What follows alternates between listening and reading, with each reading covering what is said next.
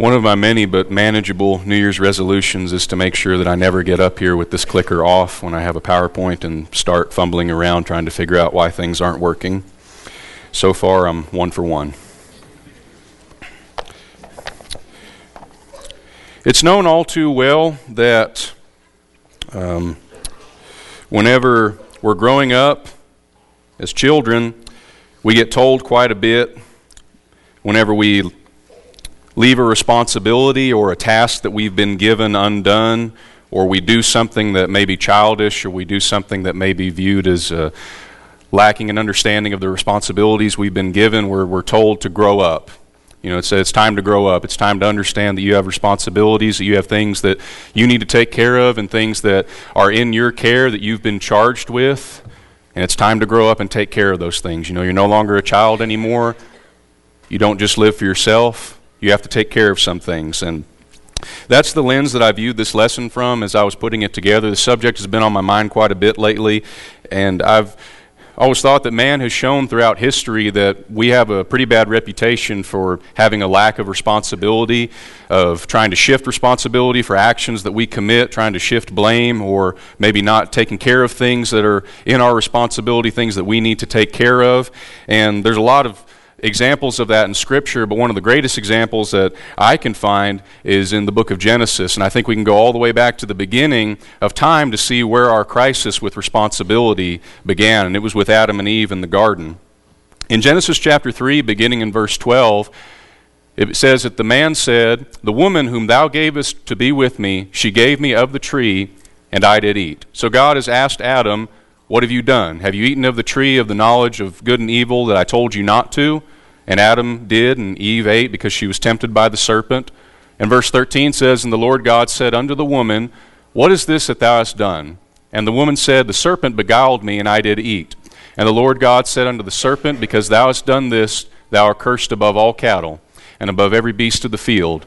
Upon thy belly shalt thou go, and dust shalt thou eat all the days of thy life. And I will put enmity between thee and the woman, and between thy seed and her seed. It shall bruise thy head, and thou shalt bruise his heel. Unto the woman he said, I will greatly multiply thy sorrow and thy conception. In sorrow shalt thou bring forth children, and thy desire shall be to thy husband, and he shall rule over thee. And unto Adam he said, Because thou hast hearkened unto the voice of thy wife, and hast eaten of the tree, which I commanded thee, saying, Thou should not eat of it, cursed is the ground for thy sake. In sorrow shalt thou eat of it all the days of thy life. Thorns and thistles shall it bring forth to thee, and thou shalt eat the herb of the field. In the sweat of thy face thou shalt eat the bread, till thou return unto the ground. For out of it thou wast taken, for the dust thou art, and to the dust thou shalt return. So, true to his nature, Adam and Eve, they are true to their nature. They shift blame as they're asked, you know, what did you do? Well, the first thing Adam says, the woman that you gave to me, he says to God, that woman that you gave to me, she gave me of the fruit. And then Eve says, the serpent beguiled me. And every time I've read this, I can't help but think of a situation where a parent is getting on to maybe a couple of their children who have gotten into some kind of mischief or done something wrong that they all had a hand in, and one's just pointing fingers at the other, trying to shift responsibility for the actions that were committed, and that's just the image that this conjures up in my mind. Now, this blame shifting or this lack of responsibility that Adam and Eve have here in the garden is in relation to something that they did wrong. It was a sin of commission, something that they did. Now, the sins that we're going to talk about, or the responsibilities that we're going to talk about, rather, more regarding to uh, things of omission, of leaving things undone. Responsibilities that we have as Christians and duties that we've been charged with. The Oxford Dictionary defines the term responsibility as the state or fact of having to deal with something or having control over someone. I by chance just came across this one. It's apparently a different dictionary. I like the way that the Oxford Learner's Dictionary puts it. It says having the job or duty of doing something or taking care of somebody slash something so that you may be blamed if something goes wrong. It's kind of a more blunt definition. It says this is the consequence. And that's the truth. I mean, if we are charged with doing something, if we're given a responsibility as a Christian to do something in God's Word, it falls on us and us alone if we do not do what we've been charged to do. We're alone responsible for the things that we need to do and that we've been charged with doing. So what does the Bible say about our Christian responsibility? 2 Corinthians chapter 5 verse 10 says, "For we must all appear before the judgment seat of Christ, that everyone may receive the things done in his body according to that he hath done, whether it be good or bad." We're all responsible for our actions, done or undone, sins of omission and commission, things that we've been told to do and things that we have been told not to do. As I said, we're going to talk about the responsibilities that we've been given as Christians and how we should rise to that occasion to take responsibility for the things that we have been told to do, and simply it's time to grow up. Because the truth is that nobody is holding a gun to our head saying that we shouldn't do these things. And the truth is that even if the, uh, the metaphorical or physical gun were held to our head to say that we shouldn't do these things, the Bible says in Acts chapter 5, verse 29, talking about Peter, as he was accused by the people in Jerusalem to not preach Jesus, he said, Then Peter and the other apostles answered and said, We ought to obey God rather than men. You know, we can include in that statement, we ought to obey God rather than men. Peter was talking about those men in the Jewish council, telling them that they should not preach Christ. We can take that in, in men, the Greek word is anthropos, humans. It's us too. It's us as individuals, ourselves. We ought to obey God rather than ourselves as well. Peter knew the responsibilities given to him, and something to keep in mind is that uh, when he, or excuse me, Peter knew the uh, responsibilities given to him, and he chose not to obey men, but rather to obey God. And I think there's four things that we can cover today to give us a good idea of the responsibilities that God has given us. Number one, the responsibility that we have to work out our own salvation. Number two, to further our knowledge, the responsibility that we have to open up our Bibles at home, in the church, whenever we have opportunity, and to grow in the knowledge of the Scriptures. Thirdly, to help others grow in knowledge. The people that we are responsible for, whether you have children, whether you're married, your spouse, uh, older siblings to younger siblings, or simply Christians teaching other people about the gospel, the people that we've been charged with in the scriptures that are our responsibility to teach and help grow in knowledge. And finally, the responsibility that we have to place more importance on things that are eternal than things that are temporal. So, the first thing concerning our salvation, in Philippians chapter 2, verse 12, the Bible says, Wherefore, my beloved, as ye have always obeyed, not as in my presence only, but now much more in my absence, work out your own salvation with fear and trembling. Our salvation is ours alone to manage with the guidance and the truth of God's Word. There's a good case study in the book of Luke, chapter 16, about responsibility regarding our salvation and where our soul is going to spend eternity. Uh, it's the story of the rich man and the beggar Lazarus. We'll pick up the story there in verse 22 of Luke 16. It says, And it came to pass that the beggar died and was carried by the angels into Abraham's bosom. And the rich man also died and was buried. And in hell he lift up his eyes, being in torments, and seeing Abraham afar off, and Lazarus in his bosom. And he cried and said, Father Abraham, have mercy on me. Send Lazarus, that he may dip his tip of his finger in water and cool my tongue for I am tormented in this flame. But Abraham said, Son, remember that thou in thy lifetime receivest thy good things, and likewise Lazarus evil things. But now he is comforted, and thou art tormented. And besides all this, between us and you there is a great gulf fixed, so that they which would pass from hence to you cannot, neither can they pass to us that would come from thence. Then he said, I pray thee, therefore, Father, that thou wouldest send him to my father's house. For I have five brethren that he may testify unto them, lest they also come into this place of torment. Abraham said unto him, They have Moses and the prophets, let them hear them. And he said, Nay, Father Abraham, but if one went unto them from the dead, they would repent. And he said unto him, If they hear not Moses and the prophets, neither will they be persuaded, though one rose from the dead. Notice in verse 27, the rich man begins to plead to Father Abraham, Send Lazarus Send them to my father's house. I have brothers. They need to hear this so that they don't come into this place of torment. And Abraham's response was, They have Moses and the prophets. They can hear them. And the rich man pleads further. He says, No, if, if somebody came from the dead, they would believe. And then he follows up there, and Abraham says, If they don't hear Moses and the prophets, if they don't listen to the words of the scriptures, they wouldn't be convinced if somebody came back from the dead. Those men had a responsibility for their own salvation just as you and I do. You know, I have a feeling that on the day of judgment, there's going to be no shortage of people. Lyle talked about this morning about the broad gate that leads to destruction. There's going to be no shortage of people with a lot of excuses as to why they didn't obey the gospel and why they didn't work out their salvation. Maybe they didn't have enough time to decide. They didn't have enough time in the world, they felt, before they became a Christian. It wasn't easy enough to understand, but the truth is, is that we all have a responsibility to listen to the words of the Bible and understand that our salvation is our responsibility alone. We have the guidance of the Scriptures to get us to that point, but it's our responsibility to make that decision.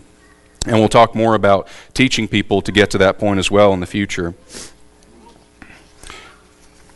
Now, another study of somebody in the scriptures that is on the opposite side of the spectrum of taking responsibility when it comes to our salvation, we can find in the book of Acts, chapter 8, beginning in verse 30, and that's the Ethiopian eunuch. You know, if you're here today and you haven't obeyed the gospel, most likely it's because you have a certain belief that's a hang up, something that's causing you not to take that step to obey, to not become a Christian. With that in mind, let's look at the Ethiopian eunuch. The Lord speaks to an evangelist by the name of Philip, and he tells him to go down to this desert place. There he meets an Ethiopian who had come up from Jerusalem. He was a Jew who had come up to worship at Jerusalem. And picking up the story in verse 30, it says Philip ran thither to him, and heard him read the prophet Isaiah, and said, Understandest what thou readest? And the eunuch says, How can I, except some man should guide me? And he desired Philip that he would come up and sit with him. The place of the scripture which he read was this He was led as a sheep to the slaughter, and like a lamb dumb before his shearer, so opened he not his mouth. In his humiliation, his judgment was taken away. And who shall declare his generation? For his life is taken from the earth. And the eunuch answered Philip and said, I pray thee, of whom speaketh the prophet this, of himself or some other man? Then Philip opened his mouth and began at the same scripture and preached unto him Jesus. And as they went on their way, they came into a certain water, and the eunuch said, See, here is water. What doth hinder me to be baptized? And Philip said, If thou believest with all thine heart, thou mayest. And he answered and said, I believe that Jesus Christ is the Son of God. And he commanded the chariot to stand still, and they went down both into the water, both Philip and the eunuch and he baptized him. So, after having Jesus preached to him, he sees that he has a responsibility. He sees that he has a task before him, and he earnestly goes towards that. He asks, What does he need to do? Or what hinders me to be baptized? After having Jesus preach to him, he jumps on the opportunity to take care of the responsibility that he has to work out his own salvation. You know, a key ingredient I noticed in this story was the mindset of the eunuch throughout this whole time. Notice that he says, How can I understand this except some man guide me? Who does the prophet speak of? Of himself or some other man? What hinders me to be baptized? He had the attitude of a student, of a learner. He had humility, and he desired to know more. And the truth is that we can never fulfill our responsibilities, whether it's our responsibility to work out our salvation or any of these other ones that we're going to talk about, if we don't have an attitude of humility. Second thing we'd like to talk about is our opportunity or our responsibility rather to grow in knowledge. 2 Timothy chapter 2 verse 15 says study to show thyself approved unto God a workman that needeth not be ashamed, rightfully dividing the word of truth. You know, we'll talk more about this later, but once you reach a certain level of, of knowledge or understanding in life or, or competency, I would say, it's your responsibility and your responsibility alone to grow in the knowledge of the Scriptures. You know, this is something that's very difficult for me because this does not come natural. I'm, I'm not a natural studier. I'm, I'm not, it doesn't come natural to me to, to sit in a room and bury my head in a book and, and read something over and over again and internalize it. That's not something that comes natural to me. That may be something that comes natural to you. But as Adam and Eve in the garden, we need to ask the question why would we abandon this responsibility? Why would we let this one slide? Maybe you're somebody who isn't really good at taking care of this responsibility. Maybe this is one of those New Year's resolutions that you've tried to enact and study more as the year goes on. Well, I think the reason that we don't take advantage of this or we don't uh, take care of this responsibility is we don't think that we have time. And I'd like for us to work together on dispelling that myth. There are 783,137 words in the Bible. The average person reads about 200 to 250 words a minute. If you read the whole Bible through, it would take you about 3,915 minutes total. That's 65 hours. You divide that up into 365 days, that takes you only 10 to 11 minutes a day. Math people in the audience, check me after this. I, I probably spent more time on getting this right than the whole lesson, to be honest with you. But just looking at that, the responsibility that we have to grow in knowledge, the excuse can't be that we don't have enough time. I was going to put this in the lesson, but I, I, just decided not to. But I just took a big, a big Facebook symbol, and basically out of the bottom right corner of the Facebook symbol, just a little red chunk.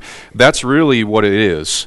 The amount of time that I spend on it a day, and, and my phone's good at reminding me of that, but that's all the time it would take for me to read the Bible an entire year. But let's just scale it down a little bit. What about reading Proverbs? What about recalling the knowledge of the book of Proverbs? Each and every day, having the knowledge base in the book of Proverbs to recall in your mind to fulfill the responsibility of growing in knowledge. It has 15,038 words in it. At 200 words a minute, and now look, we're shooting on the lower side of the words per minute. We're not saying you're the best reader in the world, that you're a speed reader, or that you read the top end of that average. You're at the low end of the average. Total minutes is 75 minutes to read the entire book of Proverbs. That's one hour and 15 minutes, roughly. That's two and a half minutes a day. Think of how benefited we would be if we could recall the book of Proverbs and the wisdom of it throughout our days because we've spent so much time within it. If we take advantage of the responsibility that we have to grow in knowledge, we can have that. And that's the truth of all the responsibilities that God has given us. Not a single one of them are not for our benefit. Every one of them, from salvation to taking advantage of study time to growing in knowledge, to putting more importance over the eternal over the physical. So by 2021, you'll have read the book of Proverbs about 12 times, and you should have a good reference index in your mind to recall that knowledge. You know, this is just something that I wrote down on here, and we're getting a little bit ahead of ourselves, but I'll go ahead and talk about it now. I did the math again, and Lord willing, come May, I'll be a father, and 216 times. 216 times is the amount of times that I would have read the book of Proverbs to my son from age 1 to age 18. Now, I know there's going to be a few years in there that there's not going to be much communication on the other side. But that they could grow up in a home, that my family could grow up in a home and see where the knowledge and the growth of it is a responsibility taken seriously in the Lindgren household. The thing that's daunting to me is not necessarily that um, that we don't have time or that we may think that we don't have time, but that we only need to spend a fragment of the time that we spend doing other things like social media or television or uh, games or some kind of leisurely activity. activity. Um, if we just spent a fraction of that time, it would put us in an eminently better position uh, spiritually. What about teachers in the congregation and their responsibility? Oh, excuse me teachers in the congregation and their responsibility to grow in knowledge. James chapter 3 verse 1 it says, "My brethren, be not many masters." That word masters is translated in other uh, translations as teachers, knowing that we shall receive the greater condemnation. As teachers in the congregation, we need to take our responsibility to teach gravely. We need to understand that it's a it's a great responsibility that we have and truth be told, if the teachers of the congregation, if we're studying as much as we should in our own responsibility to ourselves at home, this should come naturally to us. 1 Corinthians chapter 14 verse 26 says, How is it then, brethren, when you come together, every one of you hath a psalm, hath a doctrine, hath a tongue, hath a revelation, hath an interpretation, let all things be done unto edifying.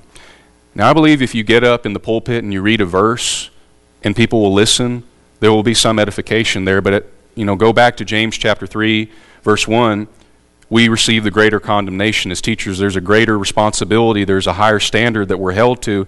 And corinthians 14.26 talks about an interpretation being made of that scripture.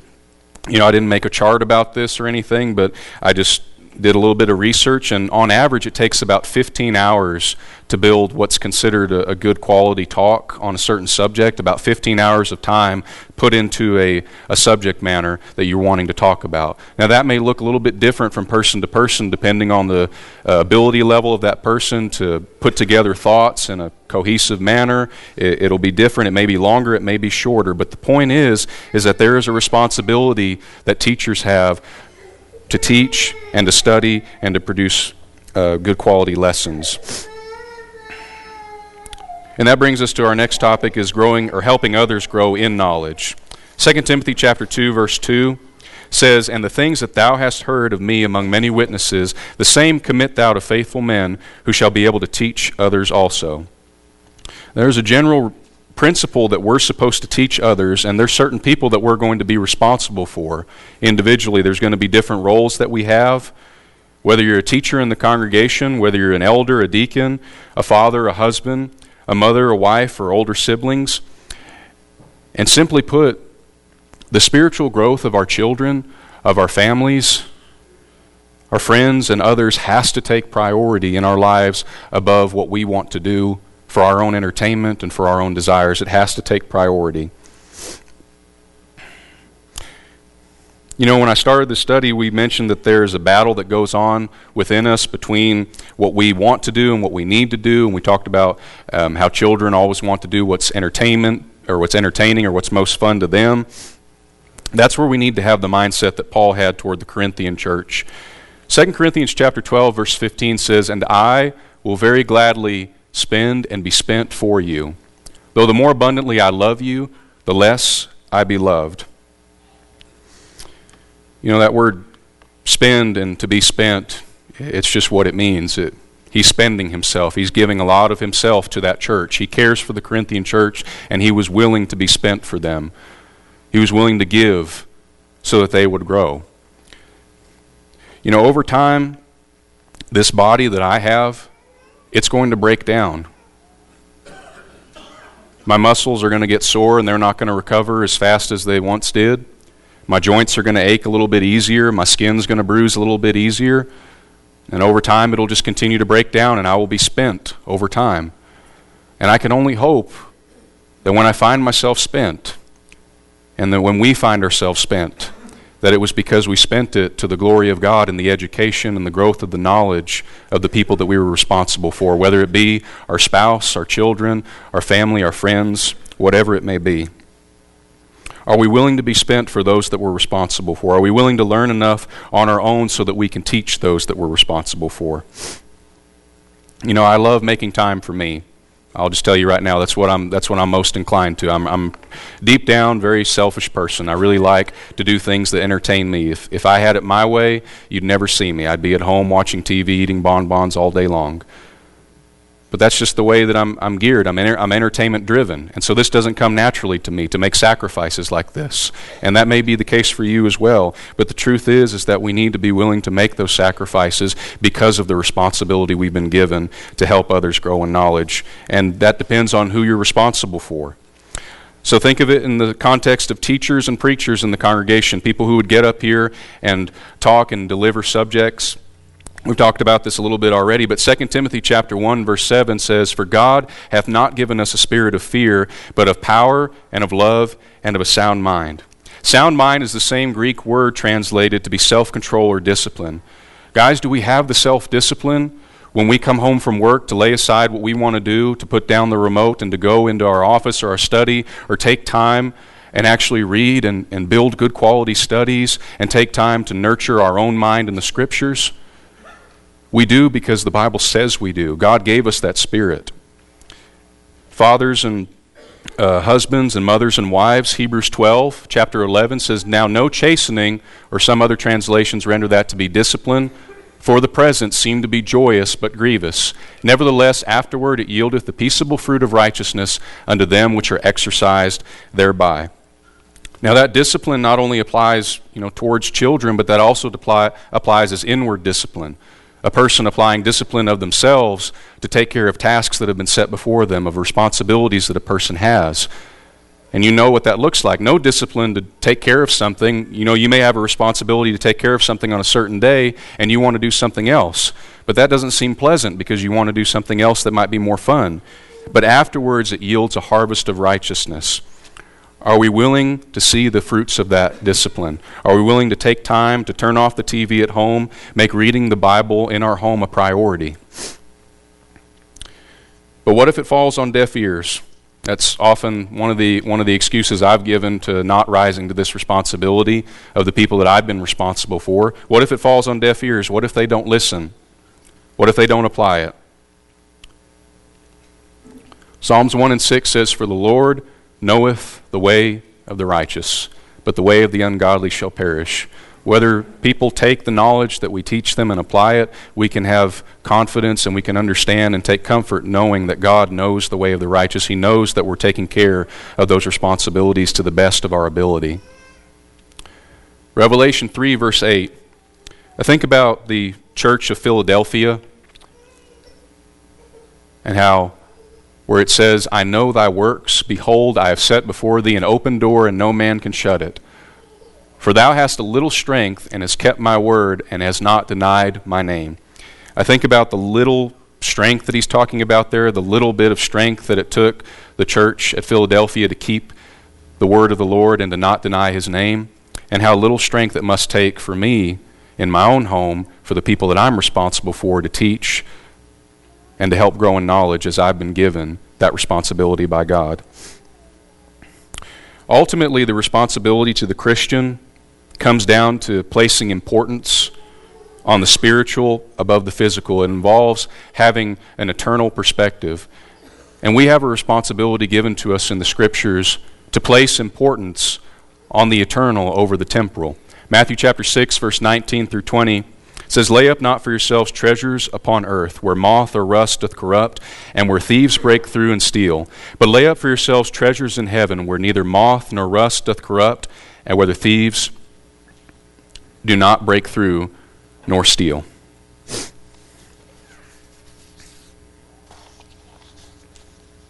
You know, that word lay up and treasure basically convey the idea, and I looked this up in my Strong's Concordance, uh, it basically um, conveys the idea to amass a deposit. You might think of the sense of a retirement, and we're talking about valuing the eternal over the temporal. You know, every month without fail, there's an automatic draft that's made from our bank account into our retirement account and that account is supposed to bear interest, and the guy much smarter than me tells me that if I do that for however long, I should be able to retire. Every month, without fail, on the same day, that deposit is made into that account. Something is laid up in store in that account. In 2019, I probably deposited more into that account for my physical retirement in for the last 20 to 30 years of my life, potentially, depending on how many years I'm granted, than I did investing time into the spiritual growth of my family.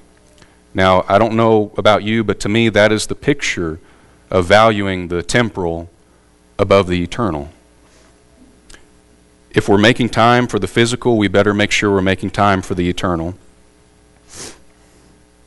And that's for something that you and I would consider a necessity in life retirement. We're not even talking about, uh, about hobbies that we may have, about things that we like, but we need to ask ourselves the question are we laying up more treasure for the things that won't last in life than the things that will last? Now, please don't leave here saying that Jackson thinks you shouldn't invest in your retirement. That's not what I'm saying at all, but the point is, is that we need to devote time to laying up things that will last. So, a few things I'd like for us to consider in closing a question I'd like to ask is Will we finish our lives with more knowledge of the temporal than the eternal?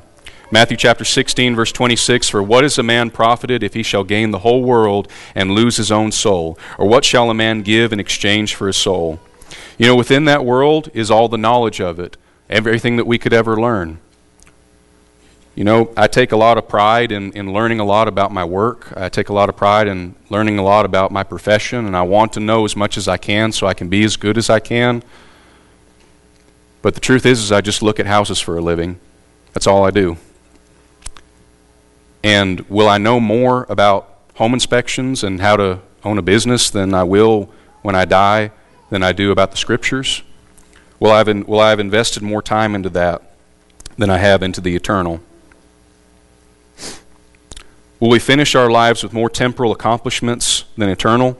1 Timothy chapter 6 verse 7 says for we brought nothing into this world and it is certain we can carry nothing out. You won't be able to take any award, any social standing, any promotion with you when you die. Will I have watched more movies? Will I have more famous destinations visited or more awards won than souls brought to Christ or children instructed in the word or trials overcome in faith? And lastly, will we finish our lives with more time spent in temporal things than eternal? James chapter 4 verse 14 says, "Whereas ye know not what shall be on the morrow, for what is your life, even as a vapor that appeareth for a little time and then vanisheth away?" You know, I may be beating a dead horse here, but really the, the, truth is that we, we all have jobs. We all have things that we need to take care of in this life. And, you know, our jobs take care of a, a big chunk of our day, and then there's sleep, obviously. And I'm not saying that we need to lock ourselves in a room and just read all day long. And I think you can see by what we've studied that it's not about that. But as I said, if we're making time for ourselves, if we're making time for the things that we want to do, are we making time for the responsibilities that God has given us? Will we be able to look at our lives honestly and see that we placed more importance and that we spent more time and that we were more intentional with our eternity rather than our temporary? You know, we've talked a lot about responsibility so far, and I'd like to go all the way back to the beginning to what I mentioned about being a child and having a trouble with responsibility. I had such a bad habit as a kid of shirking responsibilities, and it would just go right over my head. I would have no idea I even had to take care of a certain thing that I needed to do, of a responsibility that I had been given, because I was always geared towards just doing what I wanted to do to make myself happy or to entertain myself. And we tend to do what we see as most fun. And maybe we take that from when we were a child and we take that on throughout life and we never grow up in that regard. But the truth is, it's time to grow up because His commandments are not grievous and they're for our benefit. Let's not come to the end of our lives as spiritual children. If you're here today and the congregation can help you with anything, if you're ready to become a Christian and you've been sufficiently taught and you're ready to take that step, to be washed in the blood of Jesus and to become a Christian today, we'd love to help you with that. If you're here and you need the prayers of the church for whatever reason, we'd ask either class be made known by sitting on the front pew while we stand and sing.